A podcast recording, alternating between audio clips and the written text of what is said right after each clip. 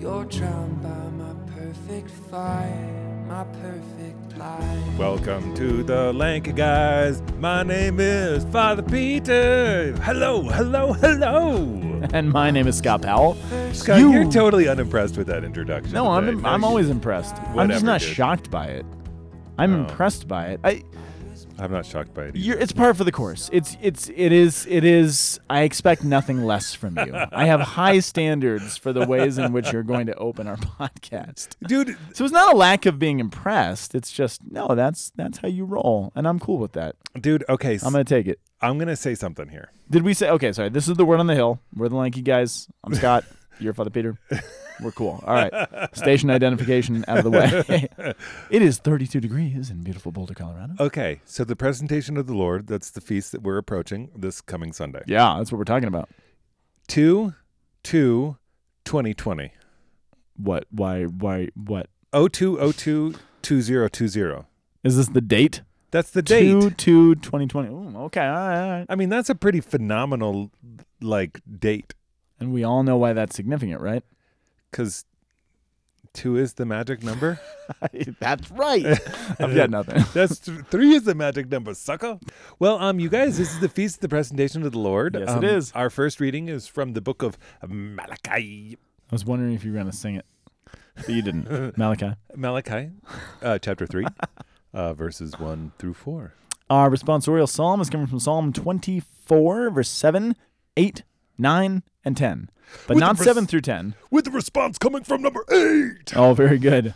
Our second reading is from speaking of- Hebrews. What? That's not yours. It's mine. Oh. No, you No, just why am I you speaking so high pitched? You just did the song. Oh, you're right. But you used to do the responsorial. The sponsor. No, I do the responsical. first reading and I you know, do but the song. no, I know that. But you said the response itself. That's what threw me off. Oh, eight. You stole that from me. Hebrews chapter 2, verse 14 through 18. What do you think of that, sucker? Sucker. Sucker. sucker. It doesn't like, sound as interesting when you say sucker. It really re- like if you put the, if you put the R on the end. You're hey, like, sucker. hey, sucker. Actually, I was wa- I was I was deplaning the other day. From an airplane. Uh huh. That's what deplaning means. and, Tell me more. And I looked over and like some. It's the thing you said deplaning instead of deplaning. Deplaning. I, I don't. What's the uh, difference between deplaning no- and deplaning? There's not one. Continue. So I, w- I'm deplaning, and I look over, and somebody had literally just dropped a lollipop directly on the floor. Did you eat it? no, Did you put it in your mouth? no? But seeing a sucker like on the floor like that, I was like, I was like, that is the technical definition of dirty. Just like a sucker stuck to carpet. What is? That's a great story. What was it in relation to? You Why s- did you start telling that?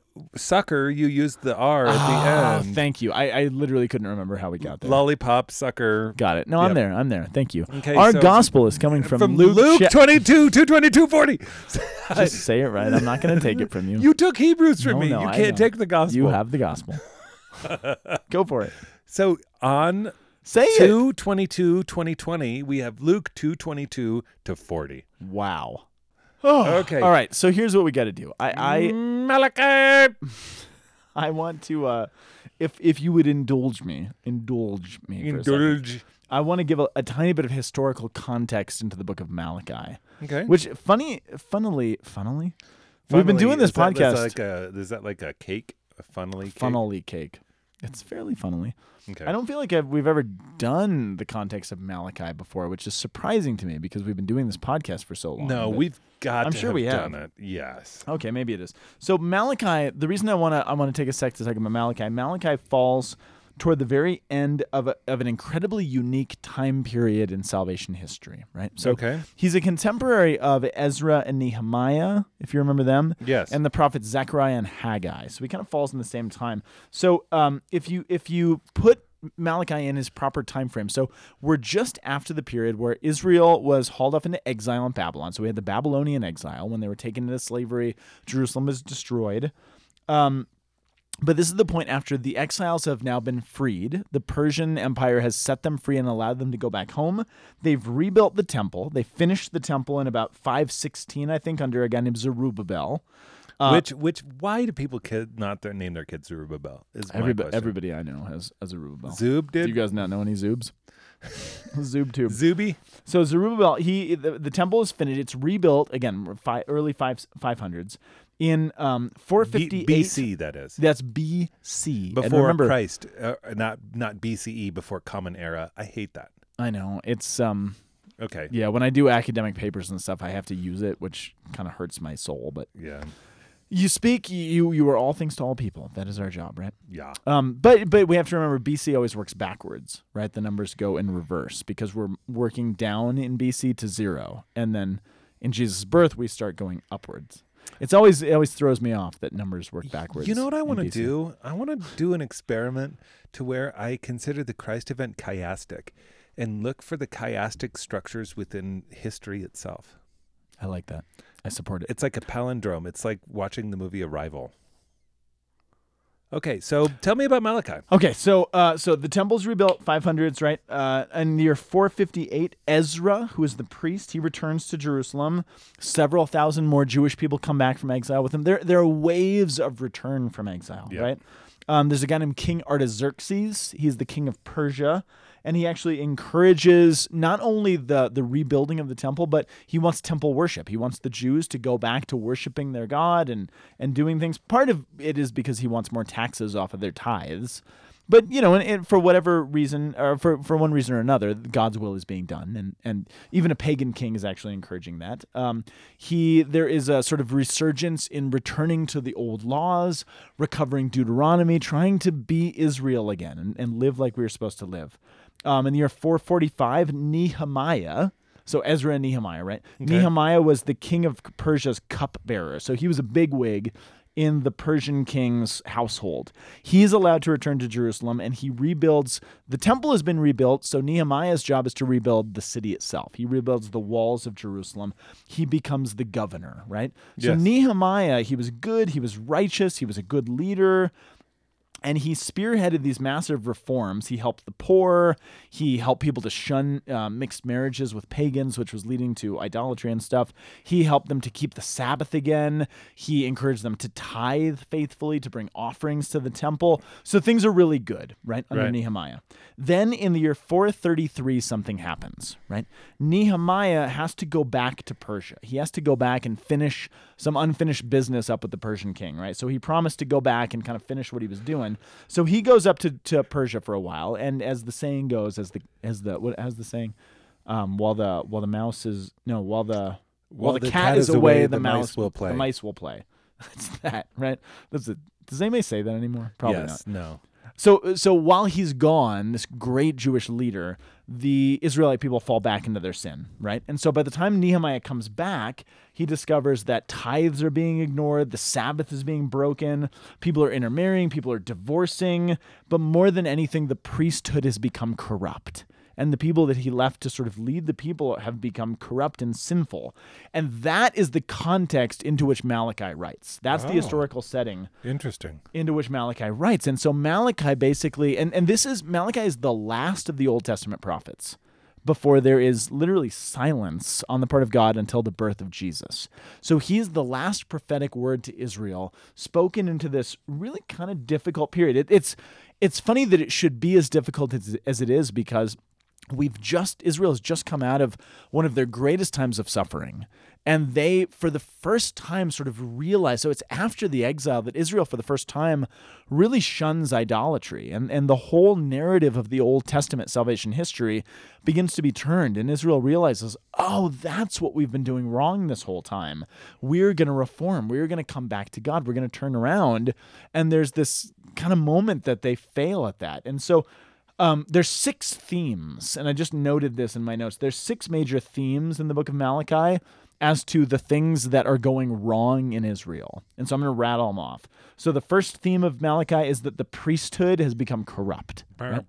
Priesthood is corrupt. Number two, worship has become routine. It's just common, you know, we're just going through the motions. Number three, divorce is endemic. Everyone's getting divorced. It's widespread. Number four, social justice has been forgotten. We're not caring for the poor. Number five, tithing has been neglected.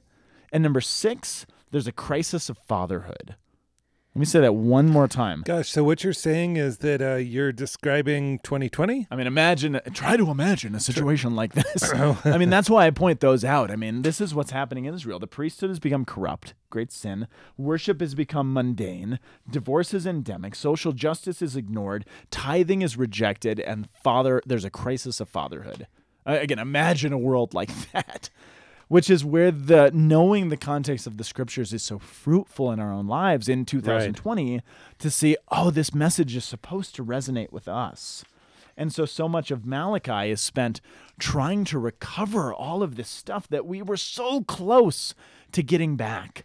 All of our sin is what led us into slavery and exile because we trusted in things that were not god. And we we felt the punishment. And so now we've started to turn back to the one thing that can save us. Right. And now we're slipping right back into the old ways of being, right? Mm. And so what Malachi says, so we're we're right toward the end of Malachi in chapter 3. By the way, the name Malachi. Do you know what Malachi means in Hebrew? Um, green rock. is that a is that a pun I'm not getting? Um, there, well, there, there's a, a there's a Malak. Uh, oh, there's two types of of, of stone. There's Malachi. I think like green. It's like a green stone. Really? Well, hold on. Like Oh, I, I believe you. I didn't know yeah, that. Though. yeah. Green. Well, that's not what it means in Hebrew. Regardless. Okay. In Hebrew, it means messenger. So malachite. here, here oh, malachite. What? Yeah. I don't know that. I'm just pretending to know. yeah, yeah, malachite is a green stone. All right. Well, in Hebrew, it's uh, it means messenger. So check this out for a second. Get off your phone. I'm I'm checking it out. I'm not on my phone So looking up malachite- malachite. What is you read the readings, right? So the main thrust of our reading today from Malachi Okay. is that God is sending a messenger. Right. So The- what does Malachi's name mean? God sends a messenger? His name means messenger. So this is a messenger giving a message about a messenger, That's meta. which I got a huge kick out of this morning. And That's I was like, wait a second. That's very meta messenger. Isn't a metis? Yeah, that's a yeah, stretch. it's That's a hard. stretch. Uh, yeah. So what we get is, "Thus says the Lord: Lo, I am sending my messenger." So literally in the Hebrew, it says, "Lo, I am sending my Malachi." I'm sending a Malachi to you, and Malachi's like, so that's partially me because I'm a, I'm a Malachi giving you a Malachi about a Malachi, which I, I just have unending humor with. So God says, "I'm sending my messenger to prepare the way before me."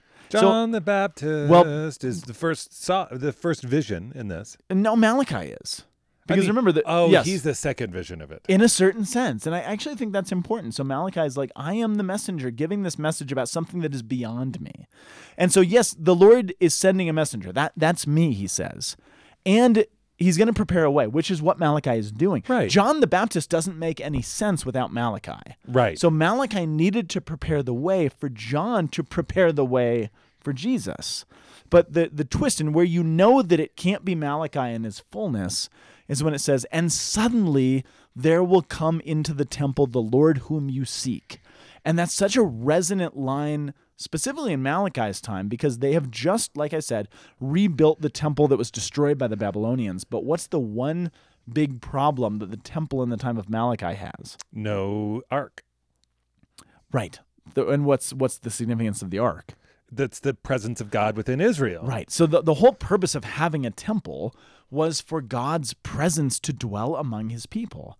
And that presence, everyone in, in the time of Ezekiel, they saw the presence of God leave. It departed from the temple. And so everyone's assumption was, oh, shoot, God has abandoned us. He's left us on our own. He, he doesn't love us anymore. He doesn't care for us.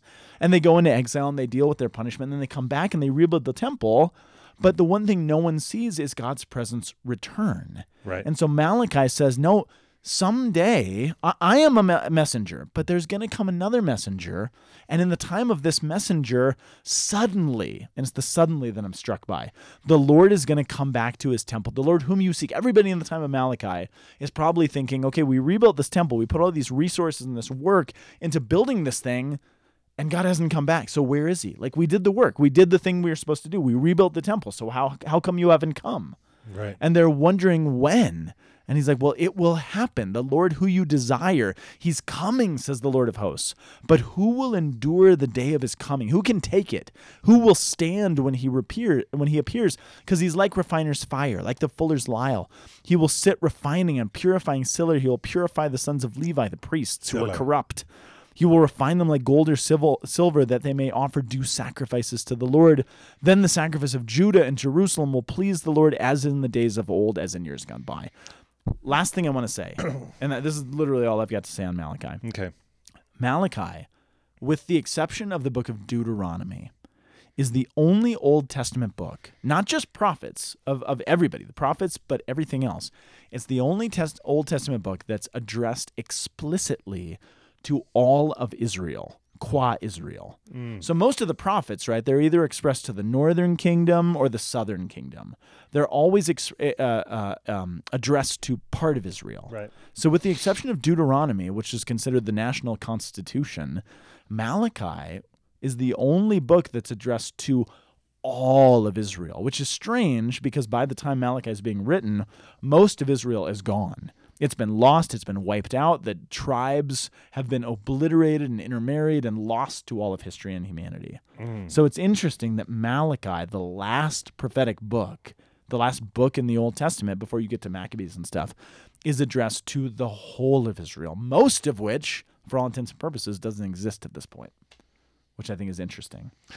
Okay, so this is this is really wild. I've been Okay. I've been meditating on the idea of the image of God. Okay. So as soon as we talk about the refiner fire, refiner's fire, um, you're talking about taking a crucible, so which is a which is like a like a ceramic style dish, and heating it very hot so that you can put molten metal into it. Okay. As you have molten metal, I'm a, I'm a jeweler, and I've been actually doing I've been making tiny chalices. Actually, that's been my um that's been my most recent project. They're very cool. They the are very cool, and I'm I'm getting them refined, which is.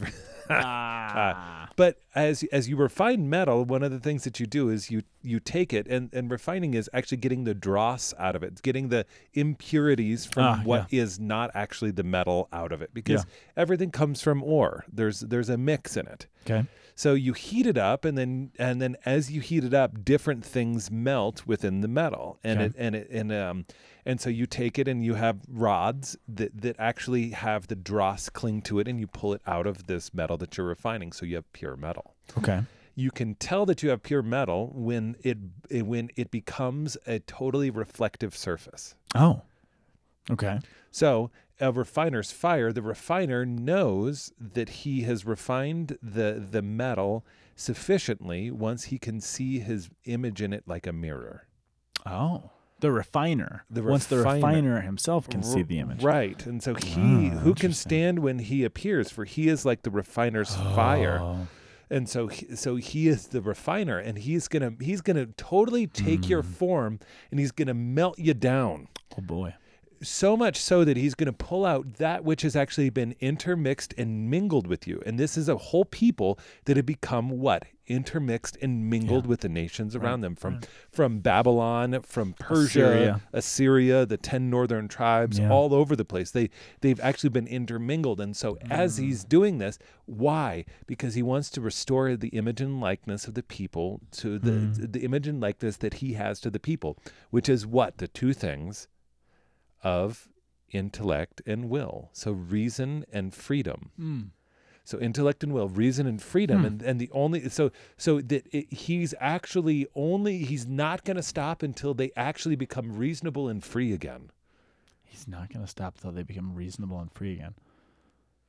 Okay. That's his. That's and so so then the sacrifices of Judah and Jerusalem will please the Lord because there's on, the only sacrifice that works is one that is a reasonable and free offering.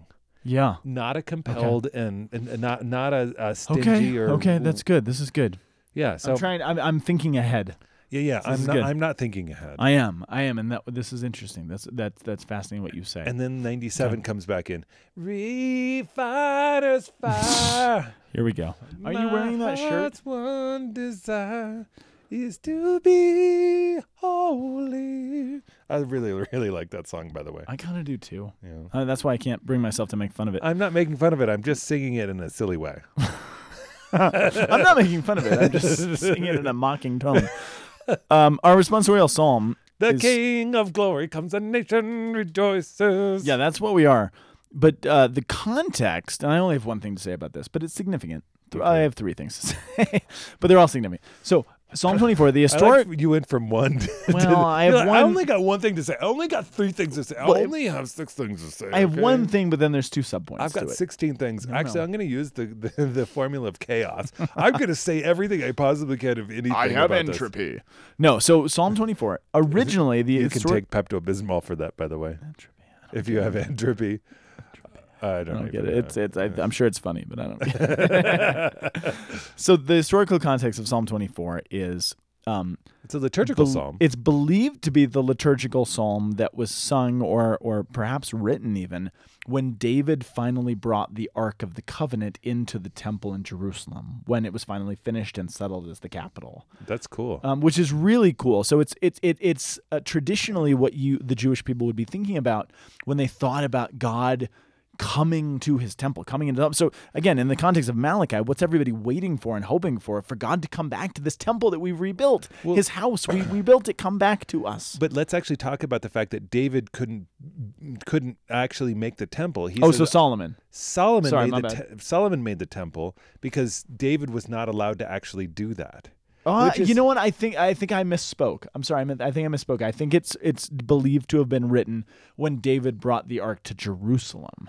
Oh, and maybe okay. that's a significant difference. So I said the temple offhandedly, but I, I, I that wasn't correct. well because you saw in Malachi that the Lord will suddenly come to come the to temple. the temple. But this psalm was traditionally believed to be written when David brought the ark to Jerusalem, long before before the temple was built. Because before there was a temple, they brought the whole tent of meeting, the ark of the covenant, up to Jerusalem, and it was settled there. And so, in the Christian tradition, this psalm is often meant to make us think of the ascension when Jesus, after his crucifixion and his resurrection, ascends into heaven to enter into the temple of God, the heavenly Jerusalem, right? Right. And so I think, based on that fact that the Christian tradition often uses this to think about the ascension into the heavenly Jerusalem, that we actually use it today to reflect on something else, a different entrance into a different temple.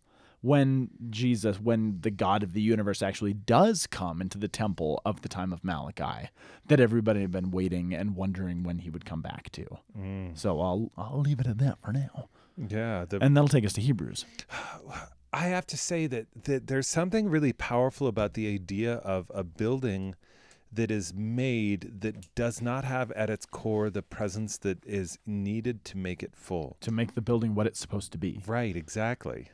Which is which is really actually kind of what intellect like image and likeness of God does not actually imply the relationship. It only implies a structure. Image and likeness. Okay. So Yeah, that's- I think is- that's true. Is freedom that's and freedom and will actually ha- has an orientation towards relationship, but it in and of itself is not relationship. So we have the structure in every one of our beings, Right. human beings, as the image and likeness of God. We are built for relationship. We are built as the receptacles of his life. Right.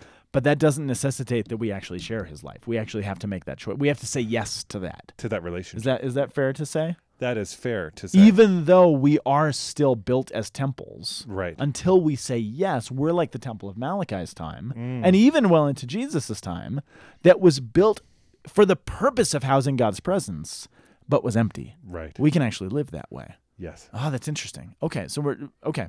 Well, that that actually does bring us, I think, in a pretty neat way to Hebrews, and we're in the beginning of Hebrews. So Hebrews, the, the whole deal with Hebrews, which we've talked about before, Hebrews is written again to the Hebrews. So it, it's it's not one of the books of the New Testament. There's a lot of letters that are written to certain communities, right? Certain geographic locales, right? So Corinth or Rome or Ephesus, which are all places. This is written to a group, an ethnic group, an Kind ethno-religious group of people Kind of like Malachi. Kind of like Malachi, which is written to Hebrews. Yeah, that's true. It's written to the whole Hebrew oh, to Israel. oh, to all of Israel. Oh, oh, ooh, that's a good connection. Yeah. I hadn't thought about that. yeah.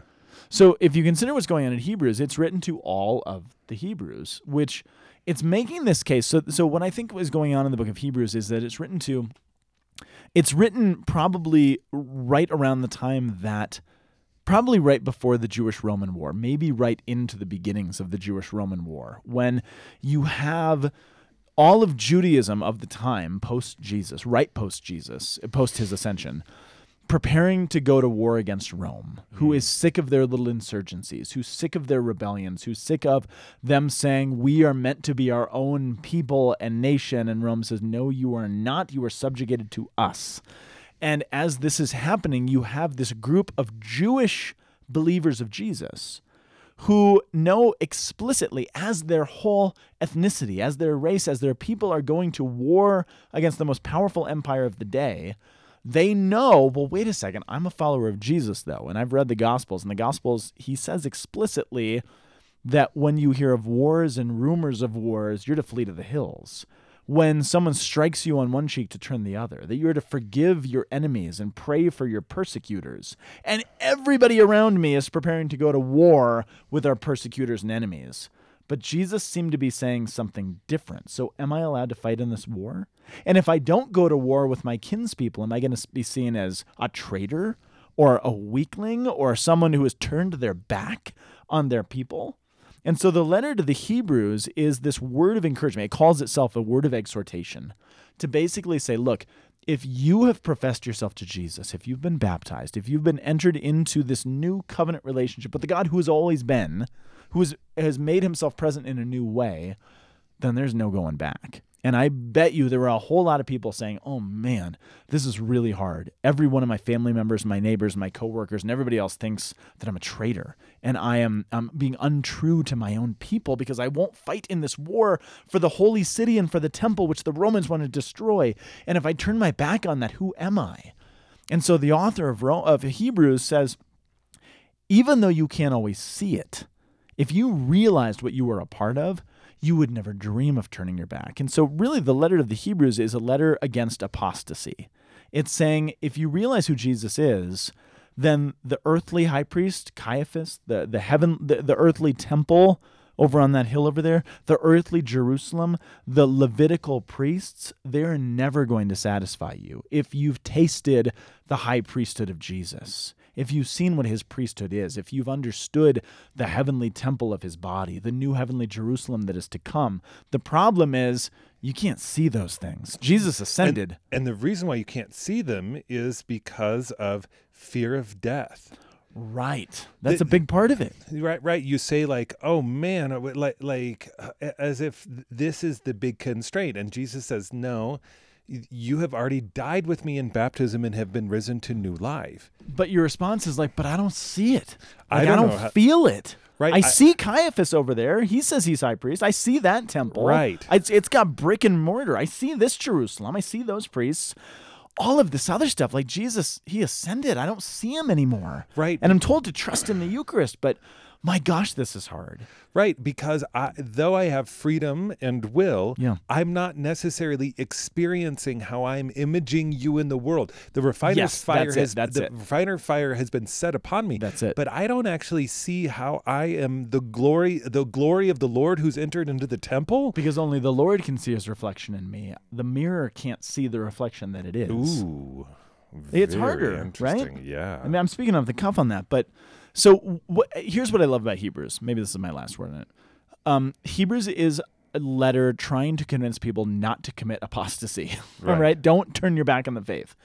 But at no point does Hebrews say, "Hey, don't commit apostasy." Right. Because that's not the tact it takes. That's nope. not the way to evangelize. Right. It says, look at the grand vision of what you had entered into. And if you really understood what you were a part of, you would never turn your back right. on it, which exactly. is different than saying, don't apostatize. It says, no, look at the truth of what you are a part of. How can you have anything else? Right. This high priesthood is so much bigger than this high priesthood. Right. This temple is so much greater than that temple. This heavenly Jerusalem is so much greater than that heaven than that earthly Jerusalem. This sacrifice is so much more eternal than those earthly sacrifices. And if you see that, you just won't apostatize, which is such a. I think we can learn a lot about evangelization at presenting the beautiful vision of what is right. reality rather than saying, hey, stop doing that bad thing. Right, which is the, you cannot take that tact in the world.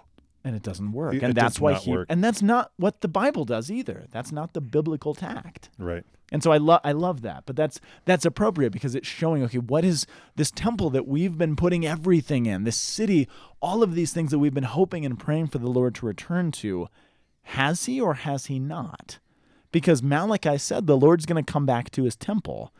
We didn't see that. So are we still waiting or are we not? And hmm. that I think is what takes us to Luke. Hmm. And this is the answer to Malachi's question. Right. When the days were completed for their refinement according to the law of Moses. Does yours actually say refinement? No, it doesn't. Oh, okay. Because that's actually not quite the right meaning in It- this it tense. really isn't, But uh, but I, yeah. I want it to be, I do too. and maybe it is. Maybe there's something to. Purification according to the law of Moses. Well, this is the whole this is the whole thing is that all of the laws uh, specifically regarding anything that had any sense of death around it, Diminution a of life. diminution of life was to be purified from. Why? Because And we. Oh, sorry. Go for it. the God of life, the God of the living, the God of Abraham, Isaac, and Joseph, Jacob. Jacob. Joseph's in there too, but he's not. A, he's not a title. I was like, I'm like, it's one of those J terms. He doesn't get a title role. Which, by the way, if you ever want to abbreviate somebody's name, they have to have some sort of J in it, like RJ, PJ, LJ. Like, you know what I'm saying? PJ. PJ. Yes, you need a J in it. Otherwise, like, it's just really hard to abbreviate somebody's name. Like FP, sure, that's cool for me, but it just doesn't like, it just doesn't, yeah, work. I'm not going to think too much about that, and I'm just going to say I agree. okay, good. so, so we're here, and But but hold on, one one more thing about that, just because, and I don't want to spend all of our time here, but but it does m- merit noting. So this comes from Leviticus, which is everybody's least favorite book. But but it's this idea that if you diminuate life, even if a person has something that diminuates their life, if you if you come in contact with blood or death, you are considered what's called ritually unclean. right. And I think a lot of us hear unclean and we think of immoral or bad, which is not the biblical meaning. Unclean does not equal immoral. Unclean does not equal bad. Being unclean, ritually speaking, it's not moral uncleanliness. It says basically if you've actually experienced a diminution of life of some kind. So, childbirth, there's a lot of life that comes out of you um, you know, if you touch a dead body, if you bleed in any capacity, you are considered ritually unclean. And the idea is If you have pus coming out of your face from your um, zits. thanks for doing that, man. no, that's a brilliant image for to put in people's heads. No, but but but truly, you're considered ritually unclean, which which doesn't mean you're bad, but it means you actually can't have access to the temple for a period of time, because the temple was meant to represent the place where life is life, to remind us that death was never supposed to be a part of the scheme of things. And what's funny about this, so a lot of people think they read Leviticus and they're like, oh my gosh, it's super anti-woman. It's so you know, it's so um um uh male. What's what's the word I'm looking for? Yeah, Yes. you know, whatever. Um, anti-woman, because you know to give birth to a child means you're unclean. To have other flows of blood means you're unclean. But do you know the reality is the infant mortality rate and the m- mother mortality rate after birth was so much I mean, unbelievably lower in Israel than any other ancient Near Eastern civilization. It was remarkable mm. because what nobody really realized until maybe hindsight is that after a woman gives birth, they're actually not permitted by the law to go into the temple to be around all those people, which meant that newborn babies, mothers who've just given birth, they are basically saved and preserved and protected from all of the diseases and the germs of the outside world until the period where both the mother and the child have a stronger immune system to go back into things. Mm. And so the infant mortality rate was nothing in Israel where it was compared to other nations of the world. So God actually uses this to protect his newborn life and his mothers and women. So anyway, it's a bit of a side note, but it's something I think very beautiful about this. But what this is saying is that the Holy Family goes through this period. They have this period of sort of isolation in a certain sense, where they're just together and they can't sort of interact with the broader culture until it's time, 40 days after the birth, that they take Jesus up to Jerusalem according to the law of Moses, according to Deuteronomy and Numbers, actually, is where the specific law comes from, to present him in the temple. And the idea here is simply that in the beginning, Right. who were supposed to be the priests of Israel? The firstborn. Yeah, the firstborn sons. And remember, in the story of the golden calf in the time of the Exodus, the firstborn sons who apparently sort of lead the charge in worshiping this idol and doing all these other horrible things, they lose the priesthood to the Levites, who are the one part of Israel that decides to stand up against this apostasy and against this idolatry. And from that point forward, from the golden calf moment in the Exodus story, the Levites become the priest and the firstborn sons lose their priestly identity.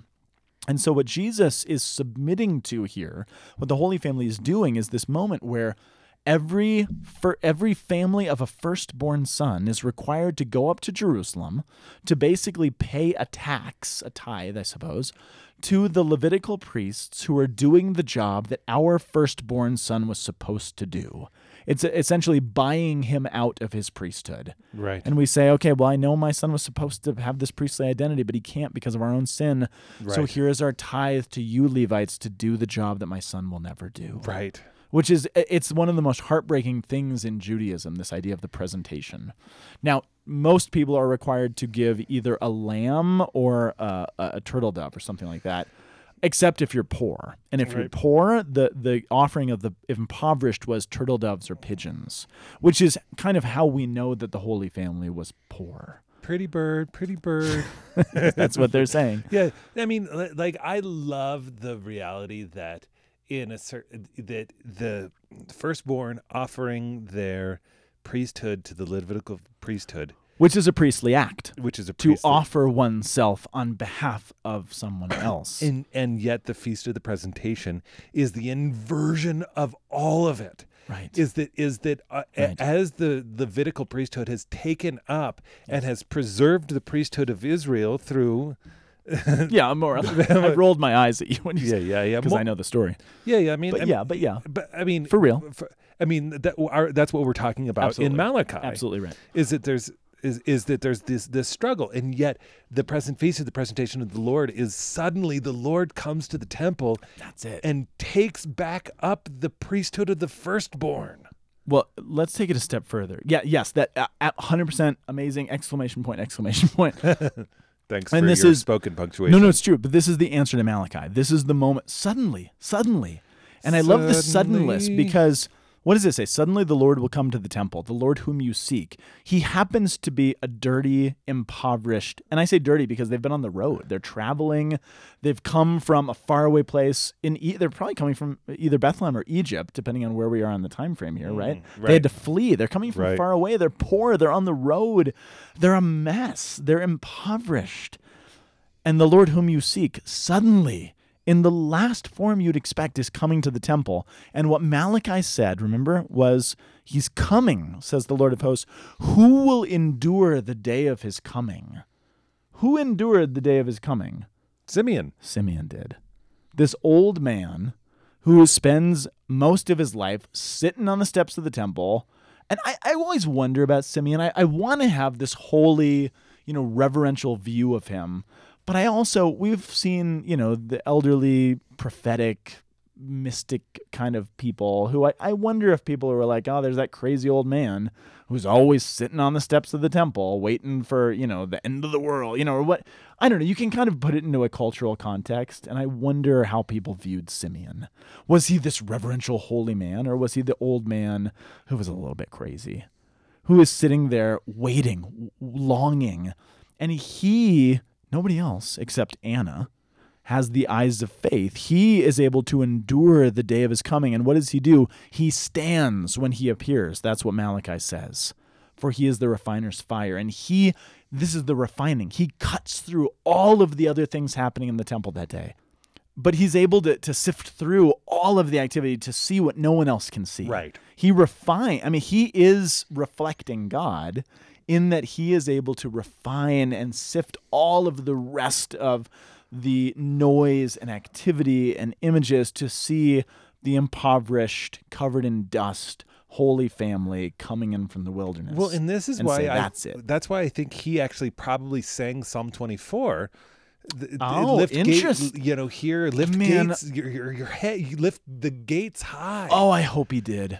I Don't just- you hope he did? You I- obviously just said you did. I think he, I think he spontaneously broke out into it because his Oh, eyes I hope he were, did. were in that vision, and now all of a sudden he gets to lift high the gates, And he's for ob- the Lord of Glory who and has is- come to the temple. he's also so well versed in scripture. I mean, the the words he speaks, he speaks then the Nunc right? This this prayer that we speak in the liturgy of the Right. hours of now you've let your servant go in peace because I've seen the salvation which you have prepared in the sight of every people, a light to the revelation of the Gentiles and the glory of your people Israel. I've seen the glo- the the words he uses, the glory of your people, doxa. That that is the word that is used when the presence of God comes into the temple, into Right. Jerusalem at the beginning. Right. And he has the wherewithal, he has the, the insight to say, I see the Shekinah, the glory of the Lord coming back to the temple. Right. But it's that little baby who's been on the road for a long time from that impoverished family. Right. He is what Malachi is describing. Right. And we are meant to be like Simeons in a certain sense. Right. This is a hard thing to do, man. Well, So be like Simeon be like Simeon and, and anticipate how the Lord is going to come to you because this is and have the sight to see him when he comes. But this is this is what's so hard about us is that like we cannot just live in a trigger culture that says that oh I'm I'm defeated by everything that comes to me rather than flipping it around and saying like no I'm going to be attentive to how the Lord is in all the things that come to me Yeah. Uh, Good or in- bad. in the conflict and in the great things and and the because the glory of the Lord is and that's why Mary's heart's going to be pierced Right.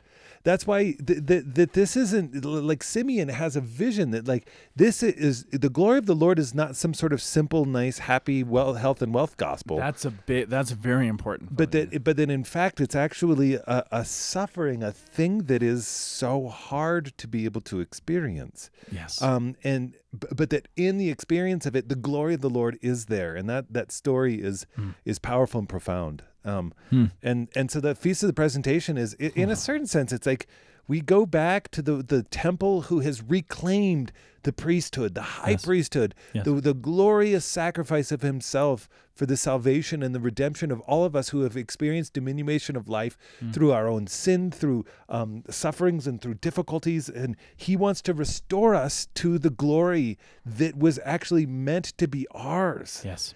And uh, and and he does Yes. that and, and and actually restores priesthood beyond just the firstborn, but to all of those who I- engage with him. because he is the firstborn The firstborn, par excellence. And so- and so our entrance into his firstborn shun, sonship identity, that's where our priesthood comes from. and we no longer fear death because of it. Right. We and we don't have to come to go towards some sort of um, uh, a, a stringent, uh, stony law, Hmm. but that we actually get to go towards the heart of the one who loves us and who invites us into His own priesthood, so that as we sacrifice ourselves, it's effective and powerful and it. real and glorious. That's it, man. And uh, so, um, uh, so be like Simeon. so get your candles, and um because it's Candlemas. Candlemas, Candlemas, bless your candles. and or get them blessed. Uh, Yeah, exactly. That's what I really meant to say. well, Yeah, you're a priest, so you can say bless them. Yeah, because that's what I That's do. do. Yeah. Because I participate in the ministerial high priesthood, Boom. and not merely just the cus- the the custom high priesthood. I, I experienced man. the custom high priesthood. Customize my hot rod. Customize my high priest. Yeah, so you guys um, are pretty darn cool, I gotta You are say. indeed. And um, I hope that the Feast of the Presentation of the Lord helps you to understand the restoration of who you are, and that um, as you experience yourself, that you, the Lord will reflect in your life, which is how I know the church to be in these days, reflected with the Lord's glory. Amen. We'll see you next week. Woohoo! Bye. Bye. The Word on the Hill podcast is a production of the Aquinas Institute for Catholic Thought here in beautiful Boulder, Colorado. You can find us online at www.thomascenter.org slash AICT, and you can find the Lanky Guys podcast at lankyguys.org. Thank you so much for listening, and we will be back next time.